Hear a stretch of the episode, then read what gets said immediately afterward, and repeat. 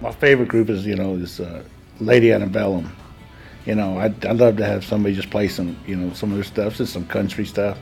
My son, he's a songwriter. And I you know I can't wait. He goes with me because he plays the guitar and sings and stuff. So um, that's nice. It'd be nice to have that. You know.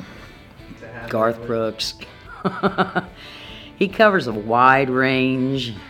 Um, I mean, he's got the calm stuff if you're just relaxing. And then he's got the part where, you know, he kick it up a notch and, and get you motivated with, you know, I got friends in low places. Everybody knows the words too. he just, I don't know. I like him and uh, Lady Antebellum, um, some Adele.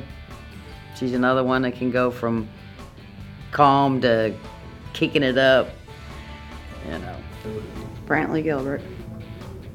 Outlaw music. He's Georgia boy, so there's a lot in common there. And uh, his music, he'll hit every emotional roller coaster, no matter what mood you're in. He hits them all. Eminem. I like Eminem. Identify with his music a lot.